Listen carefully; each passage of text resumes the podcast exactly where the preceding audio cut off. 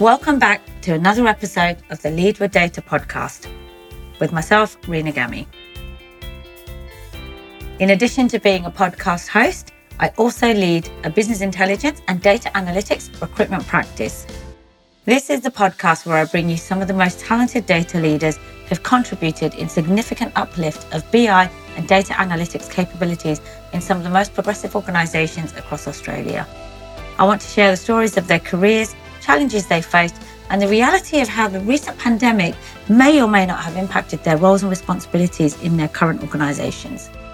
Here's where we get to learn what some of the professionals in this field are doing right now. Welcome back to another episode of Lead with Data. On the show today, I'm joined by Kylie Kirkby. Kylie is a senior manager of data governance at Bendigo and Adelaide Bank. It was great to have a guest like Kylie on the show. Um, Kylie's been with Bendigo Bank for almost 20 years.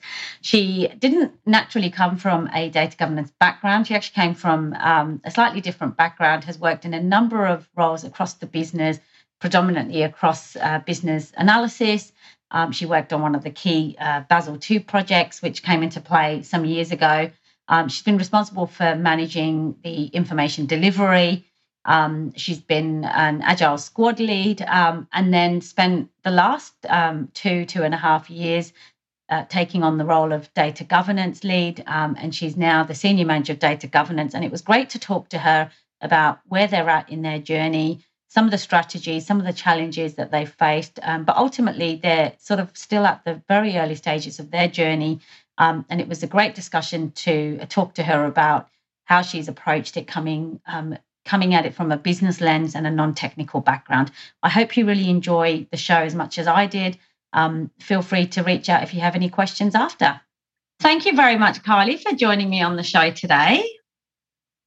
No worries, Rena. It's uh, lovely to be here. Thanks for inviting me along.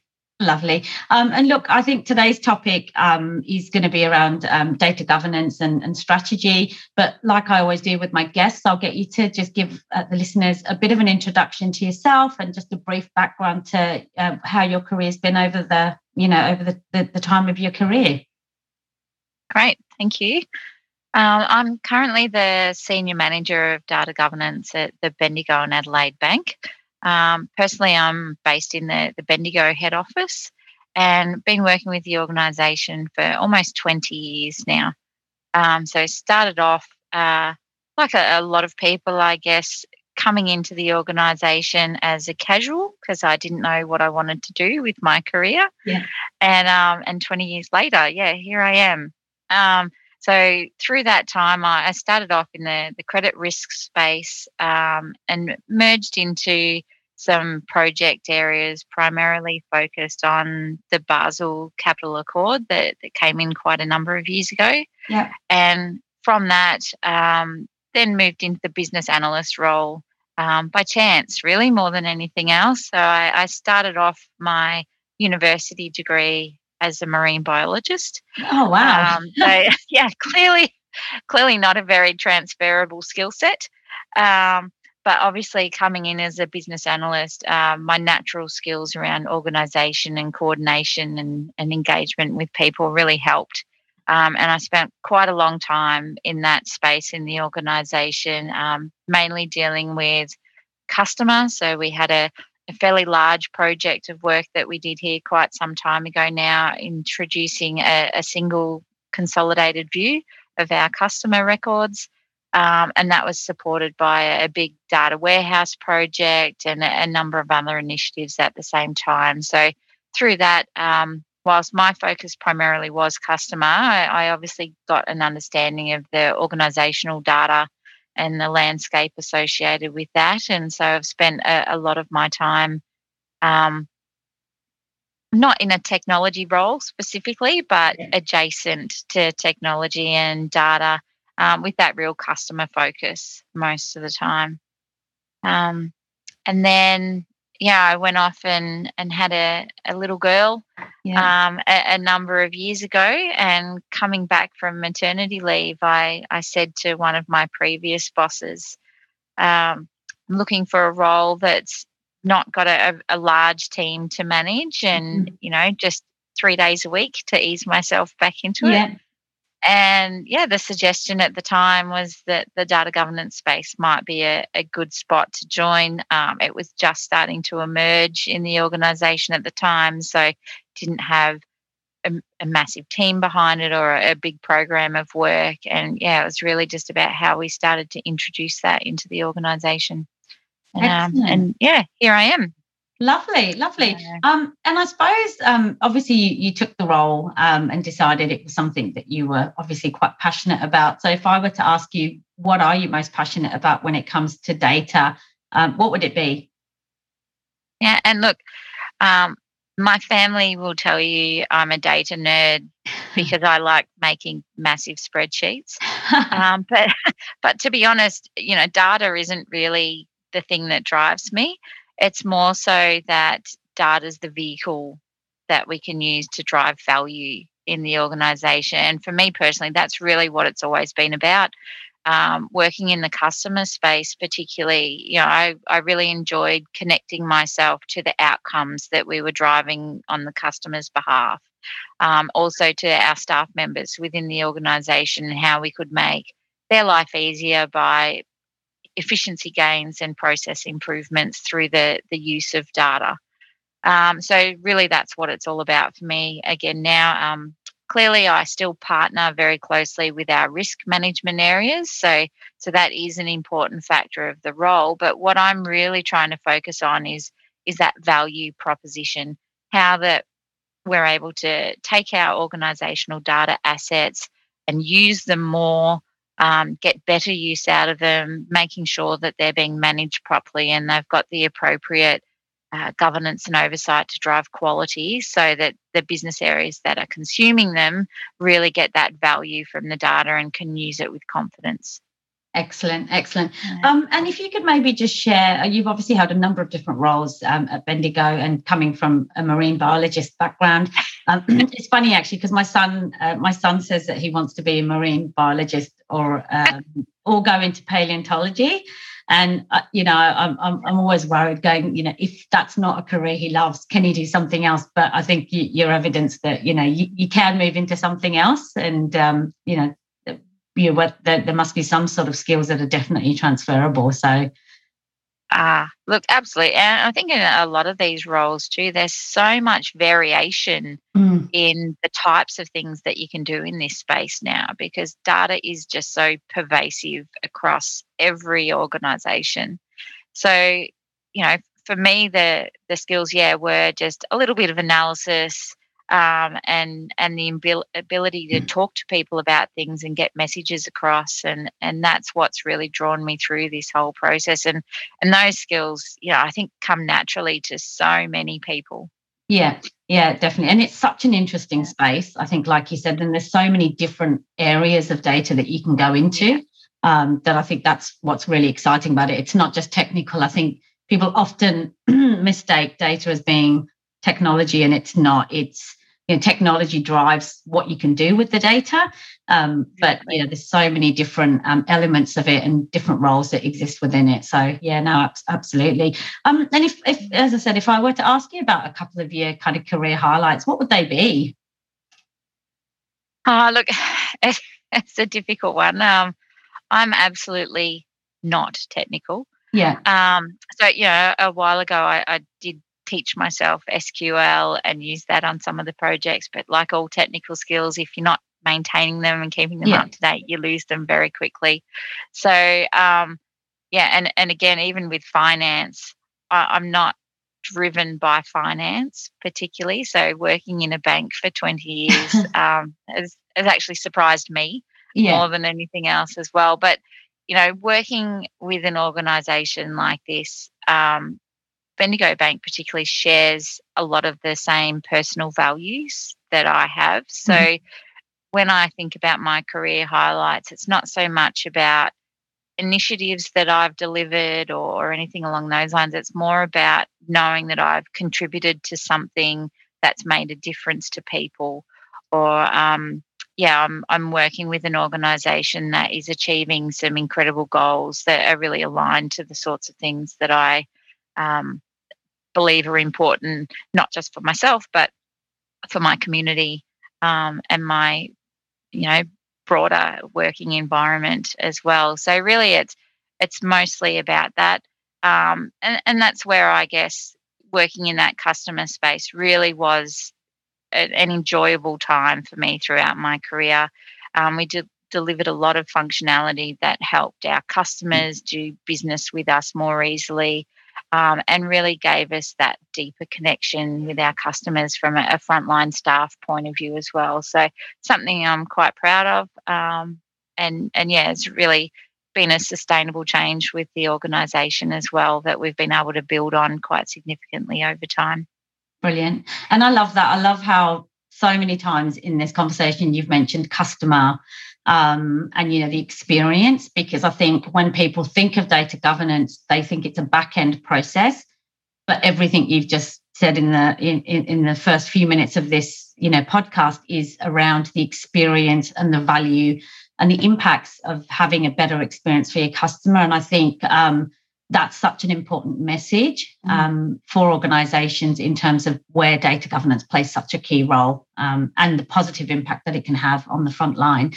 Um, in terms of um, the topic today, I know we were going to talk a little bit about because I think one of the key things that you're sort of driving at the moment is really establishing and solidifying sort of um, a, a, much more stronger kind of data governance function at Bendigo Bank. Um, so, you know, we're going to talk about, you know, how you can begin the process of rolling out data governance across an organization. Um, would I be right in saying that data governance has existed for, for a long time, but has always probably been part of someone's role or across a number of different roles as opposed to a specific sort of function and key role as it exists today. Um, you know, what, what's what's your sort of thoughts on that? Yeah, look, absolutely, I'd agree. And and um, I did laugh a number of times when I first took on this role. Um, I talked to people about the fact there have been five other people in the you know 10 to 15 years prior to me doing this that have done this exact same role and and tried things to the point where even um, I pulled up a document that I found that was written by one of these people. Uh, I think it was about 10 or 13 years ago. Mm-hmm and what they wrote in there was almost word for word for the business case that I wrote yeah. when I first started. So, um, yeah, what, what I've observed in that is, um, you know, these roles have come out of the Basel um, accreditation program. They've been part of our um, information management area. Um, typically, you know, pockets of, of different projects within technology and some large scale data projects have tried to establish these roles. But in all of those circumstances, they were always really focused on that particular project mm-hmm. and the delivery associated with that project. And that made it really difficult for them to, I guess, be sustainable because after the project was delivered, the roles weren't properly embedded in the organization. And so over time, as that project became less relevant, you know, the, the resourcing and the funding associated with it disappeared. Um, so in our organization, I guess we have seen it pop up in areas where there was a specific need. So we have, for example, um, within our customer master, a dedicated group of data stewards that are associated with managing those records um, throughout the business. We have little pockets of data governance that have cropped up in, you know, analytical areas or risk areas, or as I said, you know, areas related to particular projects, and and yeah, they'll they'll serve a particular purpose. But when you're looking at doing data governance at scale, mm-hmm. you really need to be able to provide that enterprise lens over it and you know, my experience personally is it does need to move out of the technology areas as well and and be more integrated into those business transformation projects and and various areas of the business to really get that sustainable change and culture shift that you need to to make the program successful. Excellent, excellent. And how would you describe the role of data governance in an organization? Um, look, and that's been the trickiest one for me um, because there is so much in this space that you can take on. And, you know, particularly where you're trying to just start off small and, and move forward, it's really difficult to just grab onto a particular piece because everything's so interrelated and mm-hmm. connected that it's hard to do a little bit at a time. Um, so for me personally, uh, the way that we've tackled it is to really focus on our organization being able to trust that our data is usable and, and that they understand it well enough that they're putting the right context over it when they're using it for their own purposes.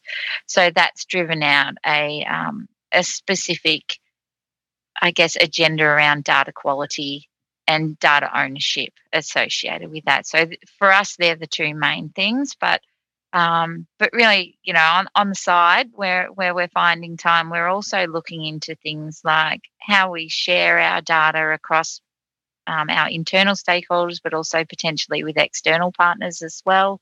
Um, the ethics associated with that. We're looking at a lot around the data literacy piece. So making sure those contextual definitions are, are out there. And as an enterprise, we're using consistent definitions across the group. Um, but really just helping people be able to understand and access the data more easily than um, than yeah any any non-governed data asset that we have. Um, so within our organisation, we have a separate group that looks mm-hmm. after cybersecurity sure. um, and everything associated with that. So, whilst it could be considered coming under the umbrella of data mm-hmm. governance, mm-hmm. um, we've separated that out due to the, the focus that we wanted yeah. to put on that particularly. Um, and we're also restricting our focus um, more from a, a, practicality point of view than a, a, traditional definition of what data governance yeah. is, but we're not looking at document management or, or the broader information governance suite at this point in time, um, just while we're establishing our maturity. Yeah, uh, yeah. There there are other parts of our organisation that are starting to look into that, but um, but yeah, it is quite a minefield when you yeah. you start bringing all those things in. Oh, definitely, definitely. Um, in terms of, um, I suppose, you know, you mentioned you've held different roles, uh, you know, uh, and for you specifically uh, across, you know, Bendigo Bank, um, and then you've moved into the data governance role over the last few years. Mm-hmm. How did you? I mean, firstly, there was obviously um, a reason that they created this role, right? And, and you touched on it there. You know, rather than having them embedded into each business, the organisation understood that it needs to be tackled at more of a higher level, a holistic level, an enterprise level. So, how did you start the process of educating the business around data governance? Sure. And, you know, I guess that was one of the reasons I was given this role because I'm good at talking. Yeah.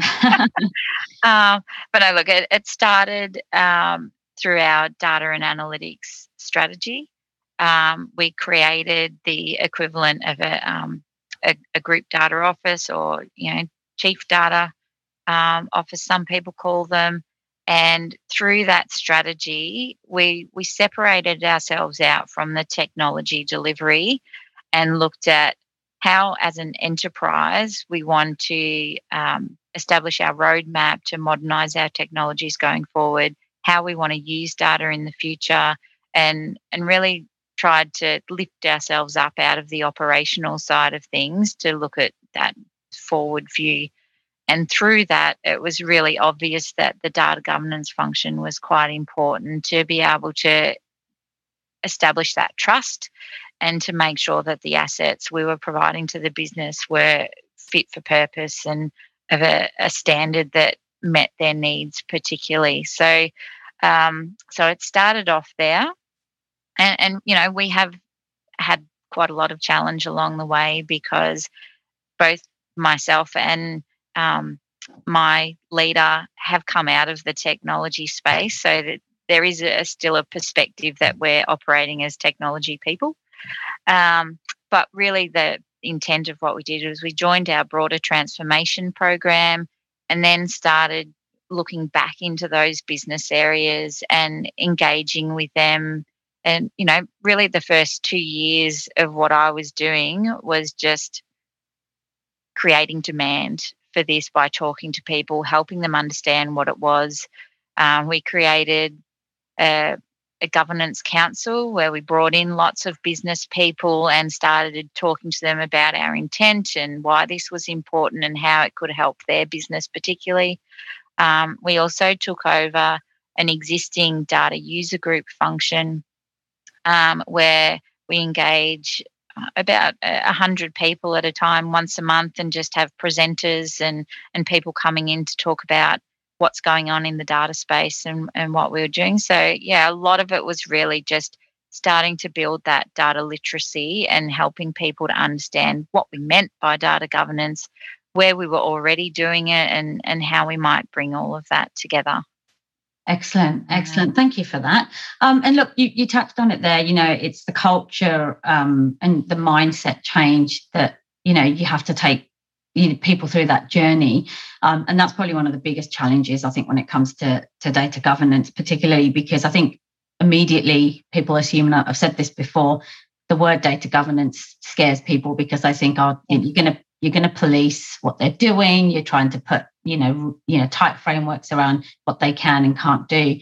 Um, can you share with us some of the challenges you may have faced or that you know people might face um, whilst they're sort of going through this and, and how you have overcome them or how you could overcome them?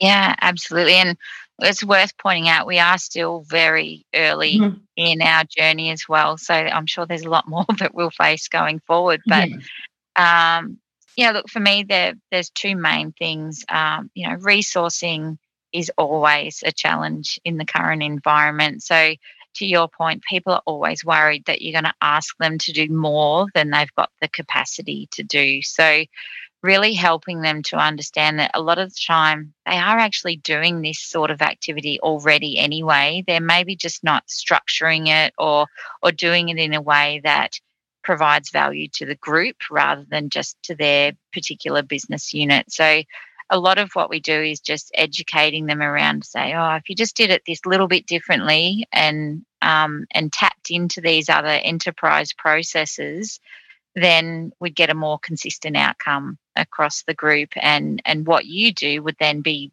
available for others to reuse as well. Um, and to your other point, um, I think there really is that fear, um, particularly in banking, the the risk frameworks that we're put under through the the regulators mm-hmm. and you know just good operating practices generally are really rigorous and can be quite intense mm-hmm. a lot of the time based on those the frameworks and regulations you have to comply to. At the moment, um, data governance is is not something that the regulators have mandated. Um, so there's quite a lot of freedom for a lot of organisations too to just do it in a way that suits their particular business function, and do it from a, a value point of view rather than purely a risk mm-hmm. point of view. So when I'm I'm talking to people, yeah, they're they're all, all often worried that you're going to put all these heavy processes and monitoring and compliance type activities over the top. So they tend to steer away from that. Mm-hmm. But then when you just have the conversation with them to say, um, you know, it's not about that. A lot of the time, it's just about sensible thinking mm-hmm. and and doing some things that make sense that will just make your job easier. Um, so a good example that I like to give is, yeah, when we're sharing data with externals, um, most of the people in my organization are, are, very much just out there to help people and they mm-hmm. want to do the right thing and they want to give people as much as they can. So they might not think about the fact that sometimes they give too much data mm-hmm. away. Um, and something as simple as saying, well, really understand what the problem is you're trying to address and only provide the data associated with that. You know, remove all of the personally identifiable information because you often don't need it. Yeah. Remove anything that might be risky, mm-hmm. and then your ability to share that data becomes a lot freer, um, and you can do more with it mm-hmm. because it's it's aggregated or it's um, depersonalized in a way that that makes it easier to share. Um, and you know that sort of thing doesn't add any overhead. Um, it's just about stopping and thinking sometimes and doing things a little bit differently so that you know, you're still getting the outcomes that you need, but you're protecting your customers, you're providing a smaller set of data, for example, that might be able to then be higher quality because you can focus more on it. Um, there's a whole range of things that can come out of that just by taking a little bit of time to think about it differently without necessarily adding that overhead. Excellent. Um, and just um, just to sort of unpack a little bit, one of the points that you mentioned there around, mm. um, you know, uh, ensuring that uh, the individuals realize that it's not going to create more work for them, but it's about changing maybe some the, the way that they're using the data or, or the way they're inputting it or, or you know whatever it may be that they're doing with that data can you share maybe a couple of techniques or methods that you are starting to put into place just to give us a bit of an, an idea of the things that you you you could do yeah and one thing um, i've struggled with personally with the business cases that I've, I've put together over the over the years is that data governance really is that stitch in time that saves 9 mm-hmm. type thing. So it's really difficult to quantify the value of the activities that you do up front. Um, a really good example of that is we've had multiple, multiple projects over the years that have done data mapping for a particular migration or, or some sort of transformation activity where They've gone out to our business, they've understood the definitions of the data, they've documented it all in order to do their tra- transformations, but then they don't do anything with that spreadsheet of really valuable information. So, you know, the first step and the really easy step for that is to start collating that in a central repository. Um, now, that doesn't mean that you know you need to go out and buy a data governance mm-hmm. platform. Mm-hmm. A lot of the time, that can just be managed in spreadsheets. Yeah. Um, but the really critical component to it is that you've got to have someone who then takes ownership of maintaining that information, because otherwise it goes stagnant really quickly. Yeah. Um, so yeah, just as simple as starting to collect, collate that sort of thing um, and getting in some processes maybe that look at, you know, how do you get consistent decision making across those data points? So identifying people that will maintain the approval process or, or something along that as well is is another thing that has a massive impact on the organization's ability to use that data again. Yeah. So, Excellent. Um,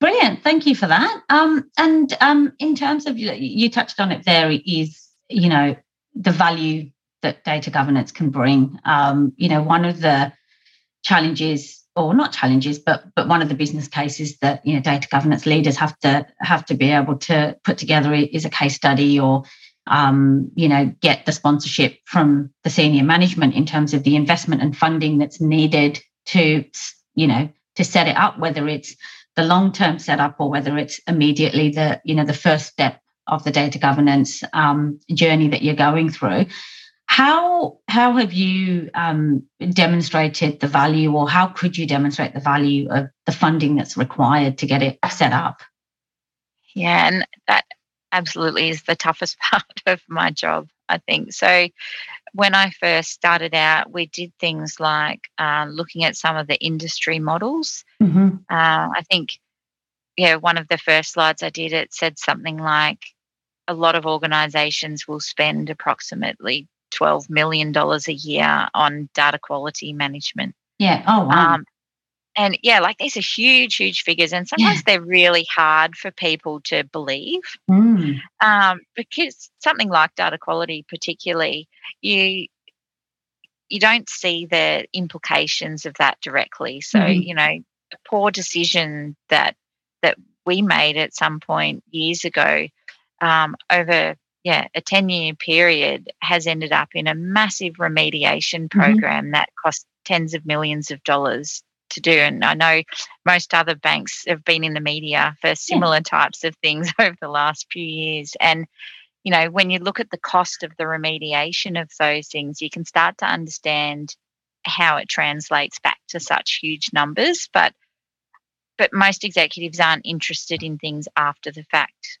Yeah. like that. So it's you know how do you try and get that message across? So um, one of the things that we did was, uh, and this was one of my predecessors, not me personally, but um, they went through the organisation and counted up all of the existing roles that played some kind of data quality mm-hmm. role within what they did and they looked at all of the equivalent FTE across all of those roles and how much we were spending on on basically yeah. fixing the data once we'd identified problems. Mm-hmm. And then and then brought that back into a tone and said, look, even if we, you know, centralized some of that um, or looked at shifting the data quality monitoring and reporting to the start of the process so that it didn't proliferate through all of the different use cases for that particular data.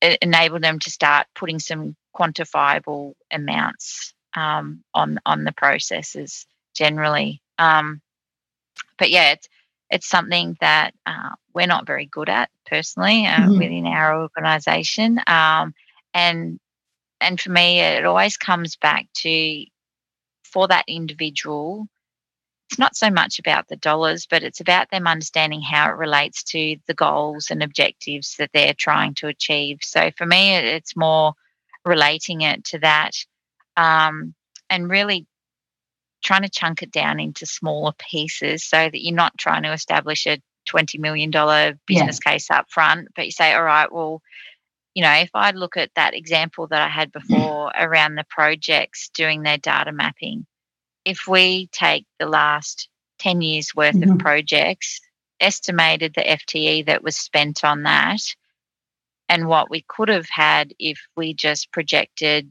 yeah, a small team that maintained that data over that period of time, straight away you can see savings of quite significant amount mm-hmm. there as well. So you can start to bring out those examples and say, all right, well, let's just do that data dictionary to start with. Yeah. Um, and, and, this is how we might save that money and, and, project that to the forward projects that you're looking at as well. So it's certainly not an exact science, and um, and it, it is very hard to specifically account the cost savings or the benefits that you'll get mm. from data governance because they do spread out through all the different initiatives that you'll do subsequently. And um, yeah, obviously, double counting things or, or, missing things is something we always do when we try yeah. and build these business cases. Yeah, yeah. And look, that's a great example. I think just, you know, because I think, you know, it would be really great for data governance professionals and leaders, um, you know, when they are sort of looking at putting things together to have different ways of, of um, you know, finding the monetary value as well of um, mm. you know why why you need to do this and and I think the way the way you sort of explained it there in terms of you know remediation is very common across all financial services yeah. right there's a number of remediation projects that go on and I think that's all part of organization scaling and changing and then you know uh, the, the, regulations and the regulatory requirements that ah. require us to do that so quite often there's a number of things that are often outside of our control um, that usually, um, you know, contribute to having to have remediation projects. But I think, like you said, if you can get um, things set up in a way that would help you long term, you would save so much more down the track. And and I think that's the important message is what you're immediately trying to do is get data governance leaders and, and the frameworks or the processes and procedures you're putting in place are not going to have an immediate return on investment or you're not going to see the immediate value but it's what you're going to see as you scale and as you sort of you know over the years is when you start to really see the impacts of that. Um, and i know i think everyone's sort of learned something from this recent um, breach we've had with Optus, you know, it's been it's been huge, and you know, even as people like me who don't really know much about this space already, you know, the immediate thing that I sort of picked up on was was why are they keeping all this documentation for so many years? Like, if they don't need it anymore, what? Why is it? You know, why do they need to hold it? I mean, just something so simple um, mm. as that that could have saved so much in what's happened. You know, it's, it's small things um, that that can have massive impacts down the track. So um, I think certainly that you know you're right. There are many many different things that you could be doing that are small changes but have huge consequences and impacts if if you don't do them correctly in the beginning. Yeah, yeah, that's right. Um, and then look, well, we touched on this before in terms of, you know, it's not just sort of one person's role or, or one person's team's responsibility. Um, and and you know, every organization I think is going through a journey of data governance, right? They could be at different stages of the journey. I know you mentioned you're sort of really starting to now ramp up that that function where you are and you're very much at the start of your journey. Um, but I think it's probably safe to say that even you know professionals like you you don't necessarily know everything. Um, and sometimes you kind of don't know what you don't know because you almost have to go through that process. What would your sort of advice be to listeners or, or individuals or, or organizations that are maybe embarking on this journey just from what you've learned so far?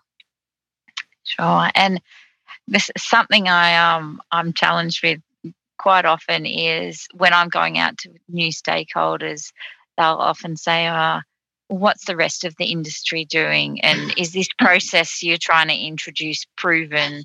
and and it's really difficult because every organization is different in mm-hmm. the way that they implement this. And and on top of that, you know, we're really evolving in the data space so quickly now that even if one organization has done it a certain way, it doesn't necessarily mean it's right or yeah. that it is fit for everybody else as well. So, um, you know, I take the example of the work that the Big Four have done in the last few years around managing their critical data and some of the processes that they were asked to go through by the regulator. And a lot of what we're hearing coming out of that is was really labor intensive and there are a lot of things that they did that didn't necessarily add value back to the business or, or didn't really change the the risk that was associated with the the content or the topics that they were looking at. So for me personally um,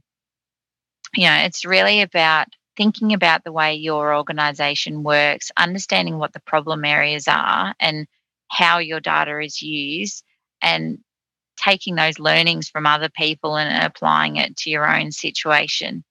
Um, you know, we do a, a, a, lot of things within my team where we're looking at the DMBOK and, and some of the other industry standards associated with data governance. And it's all really valuable, but often it's coming from a very theoretical yeah. point of view. And so sometimes if you tried to apply that in practicality, it just wouldn't be sustainable. Um, you know, we've got an organization that's quite small where we don't have a lot of money, we don't have a lot of resource to apply to these sort of things. So we've got to try and get the best bang for buck out of what we're doing. So it's it's really about yeah, trying to understand that. I as much as I can, I, I reach out to random people on LinkedIn and wherever I can make connections to understand what they're doing. Uh, gives us a level of comfort when people are doing similar things.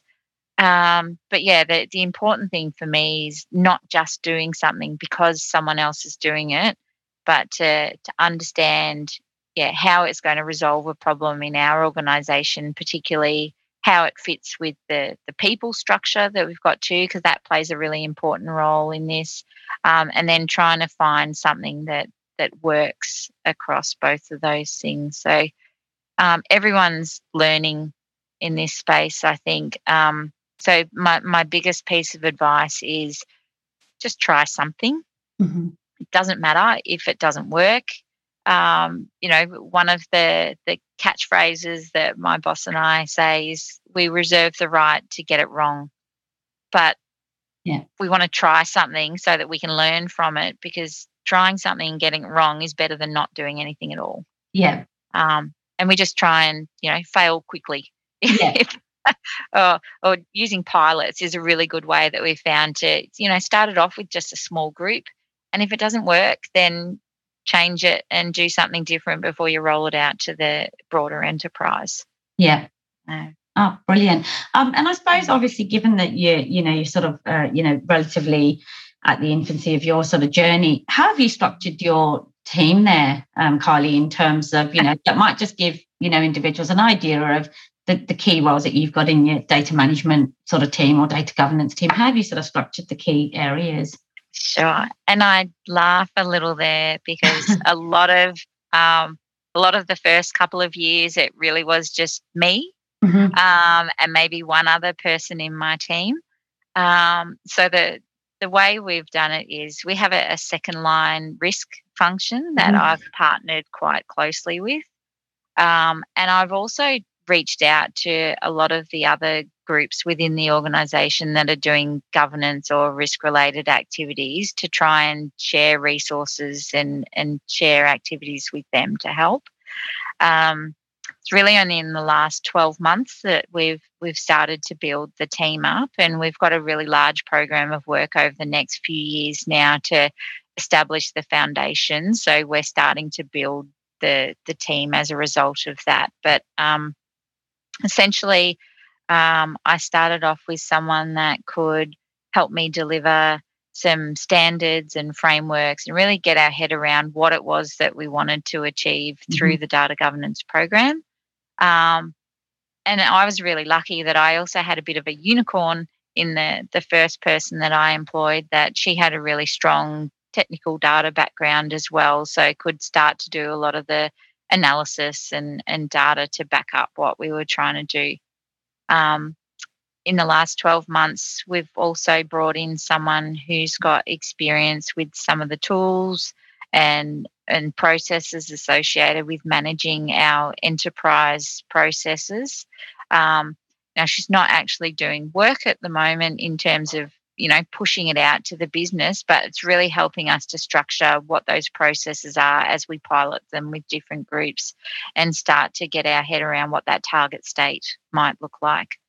Um, so yeah, moving from there, we're only just starting now to look at hiring um, some data quality experts and some people that have got that deep analysis to really support the business in what they're doing in the critical data space.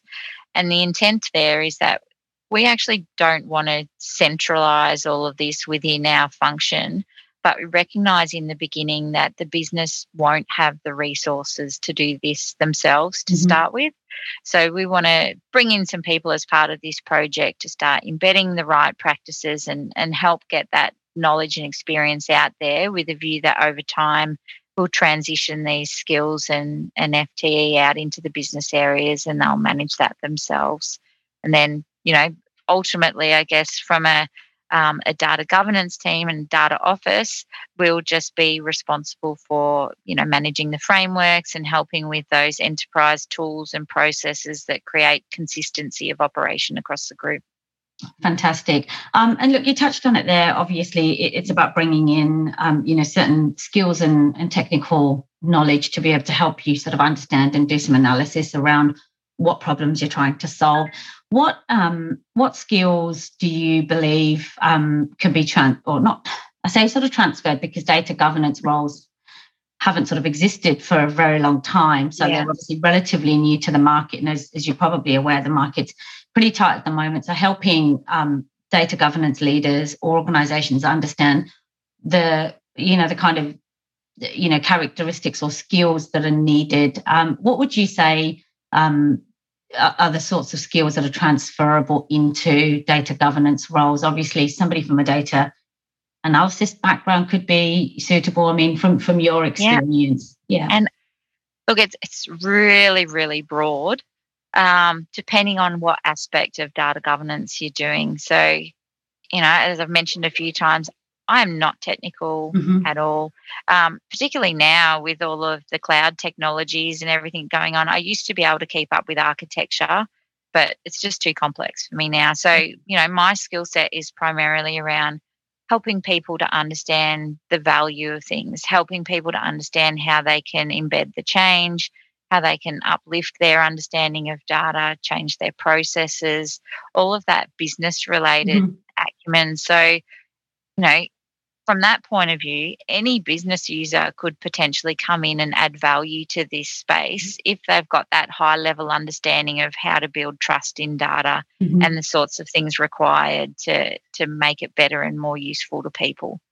Um, now, that alone obviously isn't going to be enough. Yeah. Um, so, you do need to complement both sides. Um, as I mentioned before, you know, finding that unicorn who's got both skill sets is often really difficult in this space. So, um, complementing the team with the mix of the change and um, strategy people with those true technologists as mm-hmm. well that can yeah really get into the data and unpick it and and support some of those operational processes around better management and better governance of the data so you know i like to say to people that anyone could fit in my team it's just a, a matter of finding the right niche spot yeah. that suits their particular skill set yeah, excellent. Um, and look, I think one of the discussions that we're often having with leaders is if you're struggling to find these individuals, you know, ticking all the boxes, think about the people that you've currently got in your business and who are the ones you can upskill. Because if they've already got that knowledge of how the organization works,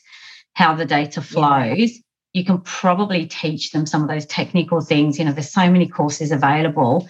Investing right. in that time, um, you know, month to two months, um, will probably be much more valuable than hiring and spending three months trying to hire somebody and still not finding somebody, you know, by that third point, you've already got somebody who's already picked up those yeah. skills. So we're sort of, um, you know, talking to leaders around how they can sort of overcome some of those challenges that they might be facing when they're trying to recruit as well. Because I mean, obviously, being in in that data space and and knowing the market quite um, intimately, you know, we're sort of talking to individuals all the time. Um, and what we've found, particularly in data governance, is people have made moves like this. They've, they've either moved laterally into this role or they've sort of moved into this role or just taken on more of a lead in this role because it's a passion of theirs. It's something they're really interested in. So they're just not roles that, I mean, they will now, but they're just not roles that people kind of go land into. Um, yeah. have landed into. So I think there's definitely a bit of a gap, I think, with you know the, the the demand versus what's available you know as well so um you know i think that's that's really interesting where you you mentioned that you can sort of find roles and then it's just about trying to upskill i think and fill those gaps with the people that are interested in learning that um, yeah, and we're even seeing it with the technology platforms mm-hmm. that are mm-hmm. coming out now. Over the last few years, they've really shifted away from being technology user based and really focusing on the business being able to use them. So their interfaces are so much easier for business people to use.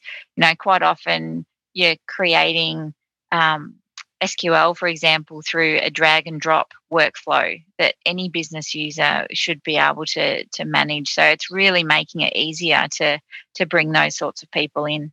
Yeah, yeah, and that's great. I think, especially because of you know the the, the need for um, you know more of these individuals across the data space.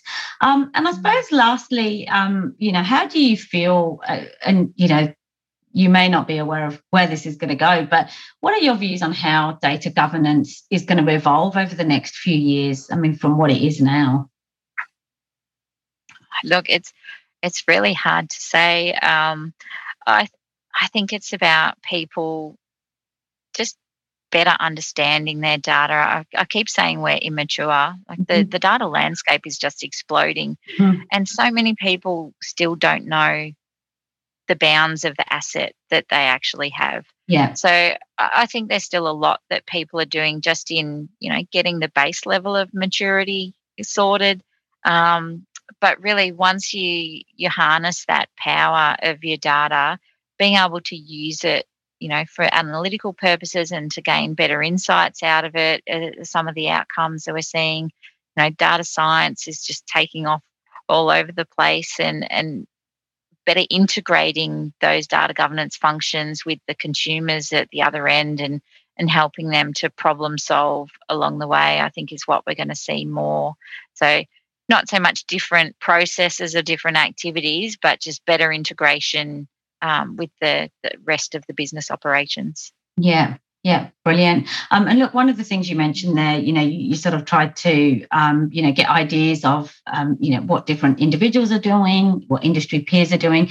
We're actually corporate members of DAMA. Um, we've got a, you know, we help, um, you know, sort of facilitate some roundtables for them, so you can bring people together. So, you know, that that's certainly something that, you know, if um, if you if your team or you're not not sort of part of it. You know, I know that that's a good group of individuals. Mm. Um, yeah. They you know, and they they talk a lot about what they're doing or the different strategies. So that could be a forum that might be of use to you guys as well. Yeah, absolutely. And a lot of my staff participate um, in those forums as well. Um, mm. really good for just reaching out to random people and yeah. asking for help. Yeah, yeah absolutely. Absolutely. Mm. Well, thank you so much, Kylie. It's been a really great, um, interesting discussion. Um, thank you for sharing your views. I always ask uh, the guests as well, um, just like you, you know, if there's anybody listening out there and wants to you know pick your brains about something we've talked about or feels that, that you might be able to help sort of give them some suggestions are you happy for them to reach out to you on linkedin ah, absolutely um, and as I said, I, I even still feel like a bit of a novice. So if people want to give me advice, yeah, I'm more than happy to hear that as well if you've got things to share. But yeah, that's really valuable. Um, yeah, happy to connect with anyone. Fantastic. Well, thank you once again. No, thank you. I appreciate being invited along.